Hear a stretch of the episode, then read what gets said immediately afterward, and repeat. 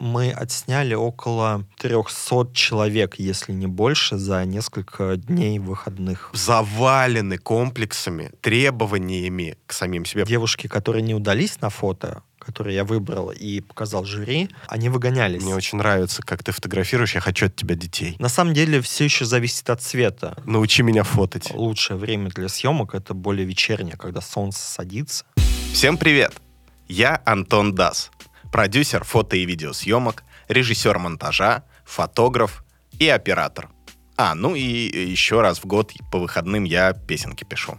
Это второй выпуск моего подкаста «Надо поснимать» подкаста о людях, которые работают в кино и фотоиндустрии, об их профессиях и о том, как можно попасть в этот мир и развиваться в нем. Мои гости делятся здесь своими историями и личным представлением о том, каким должен быть специалист. Возможно, мы будем иногда отходить от темы, но цель этого сезона на примере истории моих гостей познакомить вас с профессиями и, возможно, вдохновить на то, чтобы вы тоже захотели попробовать войти в этот удивительный мир кино и фотографии. Будет круто, если вы тоже подключитесь к обсуждению. Так что задавайте свои вопросы в моем телеграм-канале, в группе ВКонтакте или в моем блоге. А еще лучше, если вы будете оставлять голосовые сообщения для того, чтобы я смог включить ваш голос в своем подкасте. Ссылки на все мои ресурсы я оставил в описании к подкасту. Также их можно найти на моем сайте antondas.ru. Там же можно посмотреть мое творчество и мои работы. В общем, мы начинаем, и сегодня у меня в гостях рекламный и портретный фотограф, фотограф проекта «Ты топ-модель на ТНТ» Александр Маус.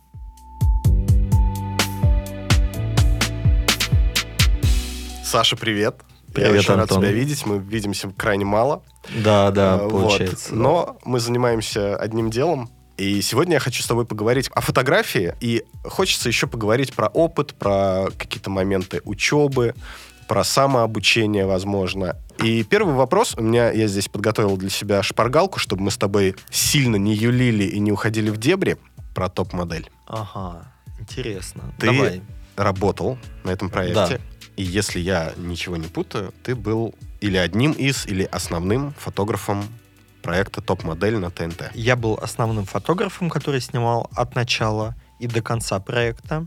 И были еще приглашенные а, фотографы, которые снимали на заданную тему и на тему, в которой они, эти фотографы приглашенные, были профи. Расскажи, как ты попал на этот проект? Мгм.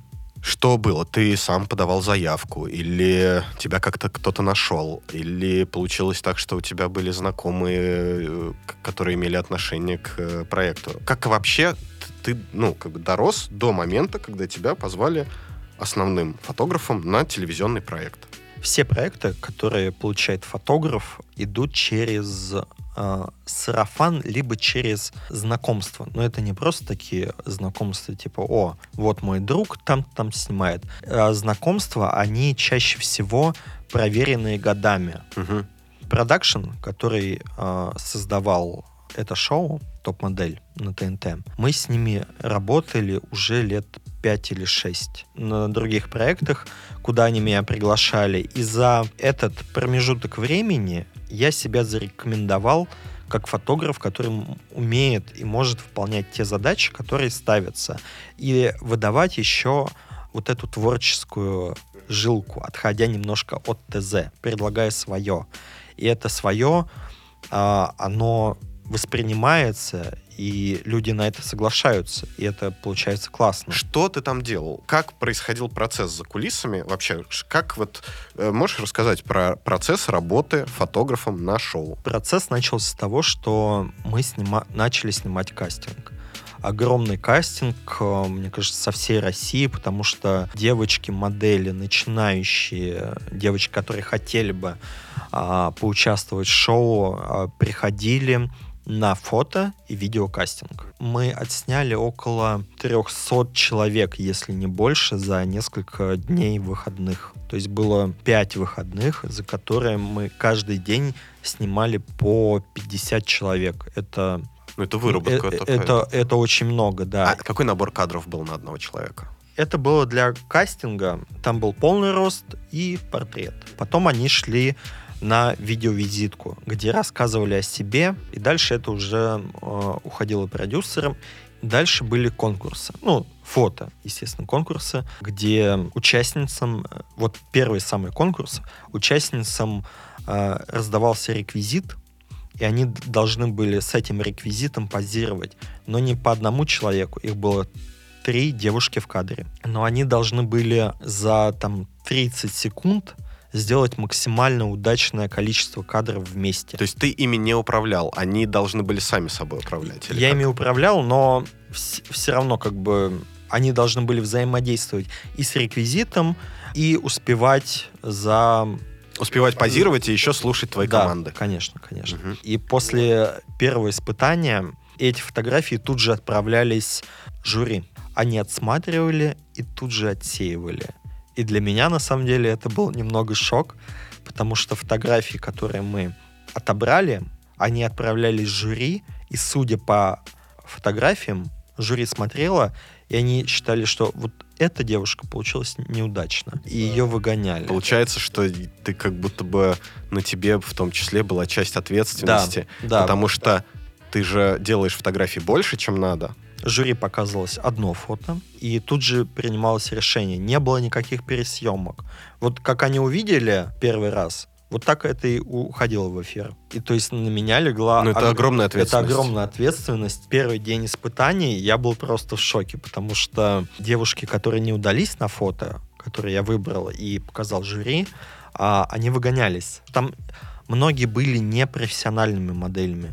То есть многие из них это были девочки, которым нравилось там фотографироваться. А тут э, я, допустим, мог снять сделать неудачный кадр, показать их с невыигрышной стороны, и все, их мир рушился тут же. А там же еще, э, я насколько я знаю, даже у очень крутых моделей даже они завалены комплексами, требованиями к самим себе, потому что mm-hmm. это очень агрессивная же среда. Конечно, ну, Они же еще эмоциональные очень. Они постоянно там в слезах, что э, они недостаточно хороши. Но здесь э, хочется отметить, что если ты идешь на кастинг, ты должен понимать, какие там требования, для чего это. если тебе говорят, извини, у тебя там а, не тот цвет волос или там, допустим, другой нос, ты не должна искать э, проблему в себе.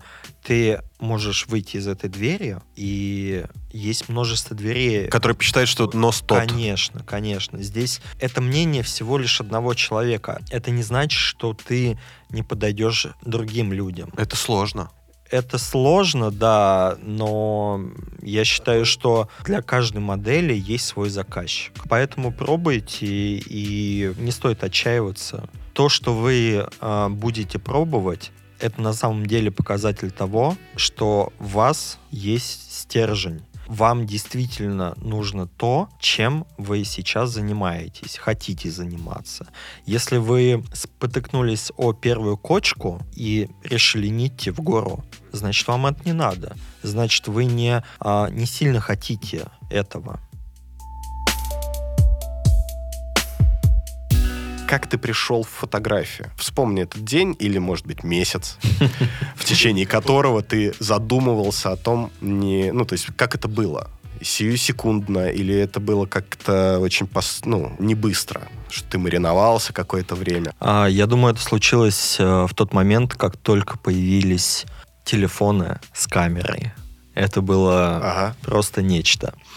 А, до этого были какие-нибудь там Siemens, потом появилась Nokia, там камера, все, меня это захватило просто моментально. И как только появились камеры, как только появилась возможность э, фиксировать все, что ты видишь, всех, кого ты видишь, угу это моментально увлекло меня. Ясно. Потому что раньше были фотоаппараты только у каких-нибудь профи, да, да, которые да. приходили там а, поснимать тебя. Там, это была такая тайная, тайная вечеря, да, да? то есть да. сделать фотографии это было не недостижимое, да. То, да. то есть а, этим могли заниматься только люди Которые да. отучились да. в фотошколе, умели да. проявлять пленку. Конечно. А со, да, пленку, пленку, да. Да, да. А да. тут у тебя появляется возможность делать то же самое, неважно в каком это качестве будет, главное у тебя есть возможность это делать. И это, конечно, увлекает моментально. Вот. И после года использования там, телефона с камерой, Мгм. когда у тебя уже было куча фотографий всех, кого ты видишь, все, что ты видишь, а, я понял, что хочется лучше качества. Мгм. Потому что мне очень нравилось снимать людей, как сейчас. И я понял, что надо чуть улучшать качество. И первые деньги с моей работы, там, там работал летом, получил 10 тысяч, 10 тысяч. Боже, за сколько? За месяц, за месяц, там, не полный день. Я купил себе а, камеру Sony. Это она размером была с ладошку. Камеру мыльницу какую-то? Мыльницу, да, да, да, да. И в тот момент а, были всякие онлайн-дневники, где помимо ведения дневника ты мог еще выкладывать фото. И я познакомился с сообществом небольшим людей-единомышленников, и мы начали собираться большими компаниями, снимать друг друга, в конце дня обмениваться фотографиями, смотреть, кто как, кого снял. А ты купил вот эту мыльницу, она цифровая уже была? Да, Да, ну, да, есть, конечно, типа, конечно. Фото можно моментально было смотреть. Да, да, да. Ага. Вот, но у нее был особый лак, то есть если карточка переполнялась, она сама очищалась. И вот это было самое обидное, потому что однажды я влип. Ну, мы там выезжали куда-то, все фоткались вместе. Вот, а в конце дня у меня остались там последние 20 фоток и все. Это было, конечно, очень обидно. Слушай, скажи, а сколько времени прошло вот с момента, когда ты начал считать себя фотографом, до момента, когда ты начал учиться фотографировать? Ну, именно, Мгм. знаешь, понимаешь, о чем я? Да, То есть да. не когда ты просто фиксировал на камеру то, что ты видишь, независимо от того, как там падает свет, Мгм. какие там, ну, и прочее. А когда ты начал осознанно учиться учитывать свет, композицию, цвет, частоту в кадре, э, сюжет какой-то, какие-то формы, метры, ну, ритмы и прочее. Сюжеты придумывались, мне кажется, ну, сразу. Мгм. Как только вот к тебе попадает камера, ты не просто там снимаешь э, человека на фоне стены. Мгм. Вот, ты придумываешь какие-то сюжеты. Плюс были сайты, э, посвященные фото, которые вдохновляли. Э, в то время был очень популярный сайт DeviantArt. И это был один из основных сайтов, которые вдохновляли тебя а, не просто делать фотографию, но и смотреть зарубежных фотографов, которые делали красивую, качественную картинку, еще и с сюжетом, где был хорошо поставлен свет, интересно поставлен свет, а, придумывались образы для героев. Ты это сразу начал анализировать. То есть вот смотри, ты такой вот, я типа зашел на сайт, да, я фот- фотограф. У меня получается вот такие фотографии, и мне кажется, что надо, чтобы получалось лучше. Для что мне для этого надо сделать? Ну, типа, какие у меня есть возможности, да, предположим.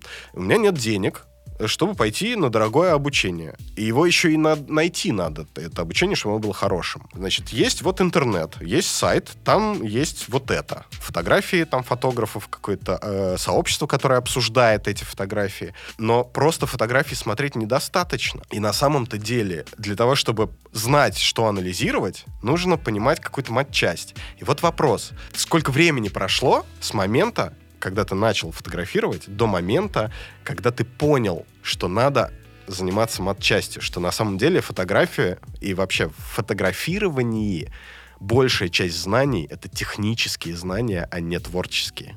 А, действительно, это так, но у меня, наверное, ушло на это, мне кажется, год. Ты сам учился. Я сам учился, Как? но год ушел у меня из-за того, что большую часть фотографий, которые я делал, она была не в студиях, потому что на студии не было а, денег. Ну и студии-то тоже. И студии-то особо не было, да. Это были все уличные съемки. То есть свет от окна, если это в помещении. Либо а, мне очень нравилось, так же, как и сейчас, снимать против света. Картинка более мягкая. То есть о, у тебя контровик солнышко, у тебя все мягонькое, а, все недостатки лица скрываются, вообще идеально. Это была моя а, любимая съемка. Вот. Но я сразу понял, что а, лучшее время для съемок это более вечернее, когда солнце садится, мягкий свет, вообще идеально. А по поводу технической а, части, Как ты ее начал изучать? это все было по нарастающей, то есть сначала шел а, естественный свет. Напомню, что мы собирались группами Да. единомышленников, и, конечно, там были люди, которые снимали и побольше, и у них фото, и обработка была получше. Вот. И что важно, когда начинаешь э, заниматься фото, это не только обучаться самому, искать какие-то уроки на YouTube, Ну, где еще, угодно, еще да. где-то. Важно еще иметь единомышленников, которые тебе подскажут, которые вдохновят тебя. Ну, комьюнити вообще важно, Комьюнити очень важно. да. одному до Ты можешь- истины Ты можно можешь не догнать. изучить сколько угодно уроков, но если у тебя не будет практики, то все эти уроки останутся просто в твоей голове разбросанным пазлом. Ну да, и тяжело двигаться в одиночку, поэтому Конечно, так важно конечно. иметь э, сообщников, я согласен. Слушай, а скажи, пожалуйста, как, э, с какими ты проблемами сталкивался, пока учился? В чем была сложность обучения самостоятельного у тебя? Ты Сложно- вообще учился за деньги где-то? Э, да, учился. Сначала сложность заключалась в том, что информации было по минимуму в интернете. А учиться у кого-то э, было, опять же, сложно, потому что И дорого. я не думал о тогда о деньгах, потому что мало кто выставлял обучение, либо а, у меня не было цели найти обучение, потому что я, а, я шел путем проб и ошибок на Мгм, собственном мгм. опыте, помогало общение с фотографами, которые снимали то, как мне нравилось. Но ты э, вот общение с этими фотографами, это вот те фотографы, те люди, с которыми ты познакомился в, ну, в комьюнити, в каком, ну, вот в этом сообществе DeviantArt, или это были люди, к которым ты, например, сам писал как-то? Как к таким людям подступиться? Представляешь, человек, ну, Да, да, я Э, понимаю. увлекся фотографией, особенно сейчас, вот переложим это на сегодняшний день, да, потому что все-таки, ну, много времени прошло, и тогда чуть друг по-другому все действовали, потому что возможностей было меньше. Вот 350 тысяч миллионов фотографов от мала до велика. Не пойми, кто хороший, кто плохой. Ну, типа, пойми по фотографиям, понятно, да? Но э, не обязательно человек, который умеет хорошо снимать, умеет хорошо учить. Как мне подступиться к кому-то, кто мне будет подсказывать? И вообще зачем ему это делать? Представь, я, я, я такой, типа, Саша, привет, я тебе пишу где-нибудь. А, Ты сма- меня не знаешь, я увлекаюсь фотографией, э, научи меня. Можешь мне, ну, взять меня там в ученики или э, хоть какие-то советы дать. Вот ты бы ответил? Слушай, это на самом деле очень хороший а, вопрос, потому что многие люди, которые начинают а, снимать, естественно, у них есть какие-то люди, которые их вдохновляют, а, публикации фотографов, за которыми они следят и просто себе помечают там, какие фотографии больше нравятся. А стоит написать этому человеку, фотографу, который тебе нравится, есть ли Добавить немного лести. лезть Чуть-чуть. Чуть-чуть. Только ис- искренне. Конечно. ко- Ну, а у тебя по-другому и не получится э, написать фотографу, который тебе нравится, не сказав, как тебе нравится его работа. Саша, привет. А, а, Меня зовут Катя. Ага. И мне очень нравится, как ты фотографируешь. Я хочу от тебя детей. Научи меня фотать. Я, я рожу тебе Иру. Ужас. у- ужас. Или А, стоит написать человеку и узнать, нужны ли ему помощники, ассистенты в съемке. Потому что, опять же, э, А лучше если он скажет нет? писать этому человеку еще раз. И, знаешь, на самом деле очень классный способ узнать, знаешь, такое закулисье фотографа, это прийти к нему на съемку. Фотографы, которые э, соглашаются чтобы ты присутствовал на съемке, я думаю, они готовы к тому, что ты задашь какие-то вопросы. Не во время съемки, после съемки. Ну, вы договоритесь когда. Конечно, да. конечно. Важно это сделать. Да, и человек, который тебя позвал, естественно, он э, даст тебе обратную связь, потому что он тебя уже пригласил на съемку, он тебя уже э, впустил в святую святых, так Да, да, скажем. да. там мало того, что он тебя впустил на съемку, если это вдруг съемка не его личная, творческая, Мгм. а какой-то заказ, Да, да. он еще и убедил людей, которых вообще э, не должен был убеждать, Мгм. чтобы они согласились, что ты там будешь присутствовать. Да, да. Начиная обучаться фотографии, ты должен пройти какое-то, э, собрать и свою базу знаний, до которой ты можешь дотянуться. Это YouTube-каналы, это какие-то видео, какие-то форумы, где объясняются начальные знания. Да, согласен. Вот, а потом найти обучение оффлайн. Когда ты хочешь обучаться, неважно, это в интернете, либо идя к фотографу на мастер-класс, ты должен понимать, что человек, информация, которая тебе поступает, ты сам ее можешь рассказать потом. То есть э, обучение, оно не должно быть слишком заумным. Ну, типа, информацию, которую тебе дают, можно объяснить, грубо говоря, на пальцах. Потому что, допустим, фото нет ничего сложного. По сути, это можно рассказать основы, чтобы, знаешь, у тебя не было смазанных фоток, не было пересветов. Это можно рассказать за одну беседу. да, да, да. И потом перейти к практике. Поэтому большинство мастер-классов, они идут там, допустим, два дня. Первый день это у тебя теория, там, допустим, 4-5 часов Мгм, мгм. где тебе объясняют а, теорию основы настройки. Ну да, вот эти вот истории с фотошколами... э, По несколько месяцев. э, По лет. Лет, Там год да. иногда. Это уже не сегодняшний день. А Он был. Да, И, кстати, есть. Ну, типа, есть фотоколледжи, я видел.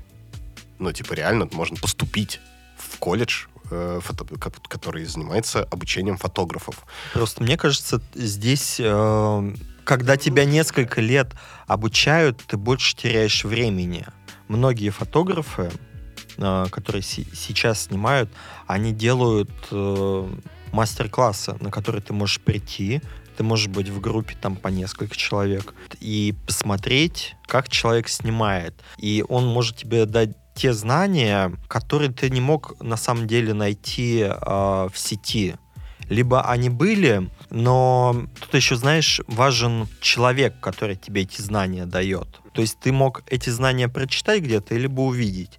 Но когда тебе вот напрямую человек а, говорит и показывает, что вот эти знания помогут тебе сделать вот такую картинку, идти вот этим путем, вживую просто это воспринимается лучше. И когда ты можешь тут же этими знаниями воспользоваться, особенно если вы снимаете в студии, допустим, ты не умеешь а, обращаться с а, импульсным светом, Да.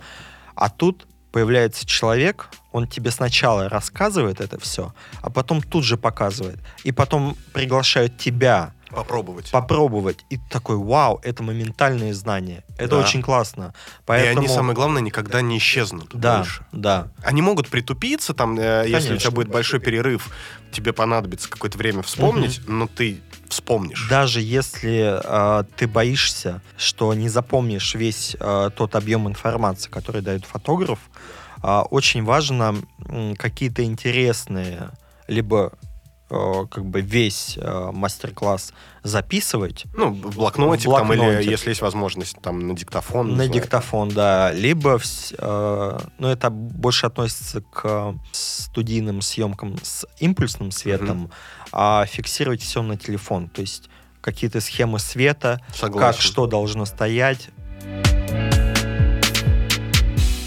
Знаешь, вот, ну, часто же происходит, что красивая для фотографии поза очень неудобная. Неудобная, да. Невероятно неудобная. И вот как ты, работая с моделями, ну, с людьми, с обычными, да, не с моделями, Да, что моделям да. пофиг, у них ребер нет. Конечно. Как ты с ними работаешь так, чтобы и как бы не потерять их энтузиазм и настрой, чтобы у них была жизнь в глазах, а не маска напяленная, да? И при этом не забывать про формы, линии, Чтобы это позы, было да, красиво, чтобы это было элегантно, А, эстетично. На самом деле, вот говоришь человеку, как сесть там на стул, вот, ты вроде посмотрел по референсам, Так. как это будет красиво, некрасиво. А вот человек садится, и тебе вот что-то не нравится. Ты такой смотришь кадры, А он такой раз, ну, пока тебя ждет, он раз сел, как ему удобно, и все. На самом деле, вот когда человек, я ему говорю, вот стул, вот сядь, как тебе удобно. И там уже в кадре можно поправить. Чуток ручку. Да, там, чуток куда-то. ручку и так далее. И пока поправляешь, уже неудобно. Да, да, да. На самом деле а, лучшие позы получаются из тех кадров, когда человек садится как ему удобно. У тебя может в голове этой позы не быть, а вот он сел и все идеально. Именно для этого человека. Понимаю. То есть ну, нужно отталкиваться от того, как человек выглядит, какой стул, а, там, Или не стул, либо там, не да. стул, как человек стоит, как он привык стоять, потому что готовые референсы, позы это шпаргалка, но это не значит, что человека нужно ставить так же, потому что именно этому конкретному человеку эта поза может не подойти. Продолжение позирования, да. Человек может сесть, например, и чуть-чуть сгорбиться. Мгм.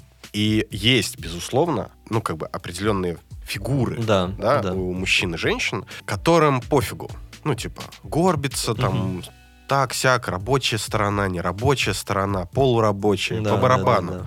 Как не сядь, как не сгорбись, Всё, хорошо. Да. А есть, вот ты смотришь, вот стоит человек, Мгм. полный рост, просто ничего не делает, руки Мгм. выпрямил по струнке. Красивый человек, ну, по твоему субъективному Да, да. мнению, да. Кажется, что если сейчас его вот так сказать ему, сядь, как тебе удобно, он сядет, все будет хорошо. А он садится, горбится, и нехорошо. А ему удобно. Как с этим быть? Я бы тогда либо пересадил человека на другой стул, либо поменял... Стоит два стула. На Стоит, одном пики точеные. Там неудобно. Там не... А на том еще более неудобно. Да-да-да. Вот да. на какой сесть? А может вообще не садиться на стул Вот, тогда? вот да, это тоже вариант. То есть можно вообще не садиться на стул. То есть, возможно, это... э, стулья это не его. Слушай, а были ли у тебя случаи, когда, э, ну вот совсем не для фотографии человек? На самом деле все еще зависит от цвета. От цвета, от положения человека в кадре. То есть, возможно, этому человеку не идет полный рост. Ну вот, Или наоборот, либо, портрет да, да, и его лучше снять, иначе. да, иначе. Ты же можешь человеком покрутить в разные стороны. Да. Возможно, ему идет а, не прямой свет, а боковой. Какой-то Может быть, другой, да. контровой, да. Если у вас э, не стоит задача вот снять только с этим светом, Чисто академическую Да, фотографию да, да. такую сделать. то можно человеком покрутить. То есть с разных сторон снять. Может, ему профиль больше идет. То есть э, пробовать разные ракурсы и разные положения человека в кадре. Получается, отвечая на мой вопрос, э, чуть перефразируя твой ответ, не бывает некрасивых людей в кадре. Конечно, Бывают конечно. фотографы, которые просто не знают, как людей сфотографировать. да? Конечно, конечно. Человек может действительно выглядеть, ну, есть же, да, какое-то, э, ну, такое общее понимание красоты, Да, ну, такое да. усредненное. Они все спорные, эти понимания, но вот есть, как бы, внешность, которая большинством людей на планете или в стране у нас Мгм. считается более красивой. Да, да. Да? А есть менее красивая, которая считается. И вот если, по твоему субъективному мнению, человек, внешность человека не очень удачная для той фотографии, к которой ты привык, Мгм. это совсем не значит, что этого человека нельзя сфотографировать хорошо, красиво, удачно. И так, как он сам себя... Самое главное это, что как он сам себя полюбит в твоей фотографии. На самом деле очень э, классный, интересный лайфхак для того, чтобы снимать разных людей. Допустим, тебе пишет человек, э, ну, возьмем несколько вариантов, там, э, высокий, худой, там, чуть полноватый, либо полноватый. э, Там с э, курносой, с длинным носом. да, там, да, да. Попытайтесь найти знаменитость похожего на него. Да, И- допустим, ты э, вот снимаешь очень худого человека, там у него орлиный нос, знаменитость. Эдриан Броуди. Это на самом деле очень поможет. Опять же, вот многие не любят снимать э, полных людей, допустим, они считают их некрасивыми. Вот, но вы же можете э, а- обратиться опять же к актерам, там Дэнни Девитта, Вупи Голдберг. А, посмотрите их фотографии, сделанные профессиональными фотографами. И тут еще очень важно а, подобрать правильную одежду для каждого человека, который будет у вас в кадре. Опять же, обращаясь к киноактером. Это, это классная такая подсказка, как снять любого человека.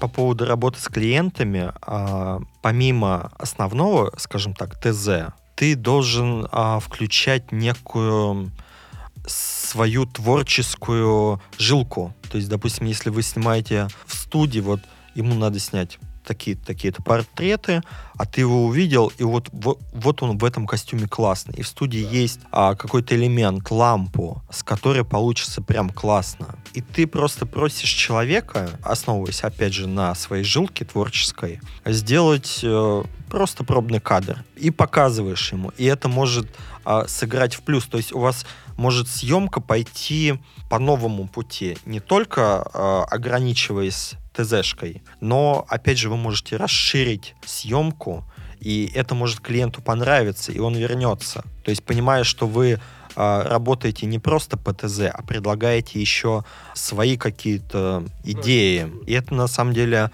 очень важно давать больше, чем от тебя ждут. Но прежде чем это давать, ты должен все равно выполнить изначальный конечно, заказ. Конечно, конечно. Это вот как в ресторане. Тебе еще принесли десерт. Комплимент. Комплимент, например, типа, да. И это очень приятно. И люди будут к вам возвращаться, потому что вы э, не просто там выполнили основную задачу, а дали нечто большее. Нечто большее, что не могут дать другие фотографы.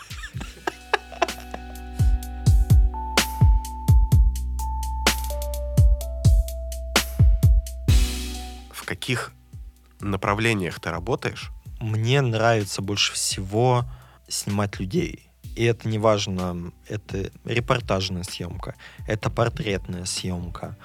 Рекламная. Рекламная, да. То есть все, что связано с людьми, это всегда интересно. Угу. Будь то репортажка. Каждой съемкой я могу управлять. Неважно, я снимаю это а, какое-то мероприятие, чей-то день рождения. Смотри, когда я, допустим, снимаю репортажку, я приезжаю в ресторан, я сразу осматриваю его. Угу. Смотрю, где можно было бы классно, неважно кого, но снять а вот, допустим, вот этот угол там висит оленьи рога, или там камин стоит, и там кресло какое-то винтажное. И такой раз, такой, оп, вот это будет классной фотозоной. И приглашаешь попутно людей. Ты выполняешь свою задачу, снимаешь мероприятие, угу. но также выцепляешь, когда там нет каких-то важных моментов, выцепляешь гостей и предлагаешь им съемку вот здесь. Угу. А и в итоге у тебя, вот по твоим наблюдениям, какой процент Э, в соотношении фотографий, которые люди забирают себе, ну, там, и выкладывают, как, чего больше.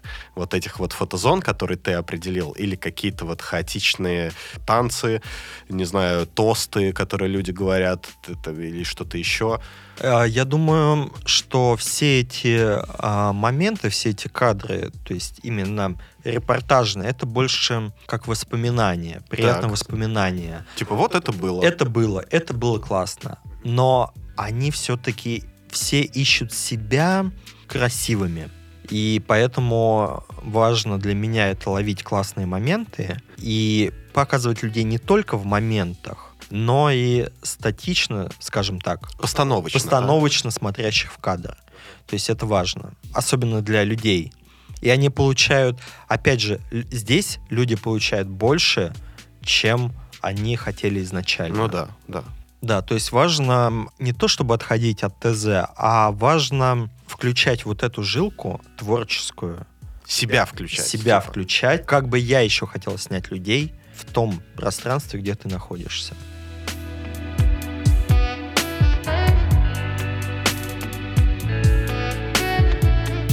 Друзья, спасибо, что дослушали до конца.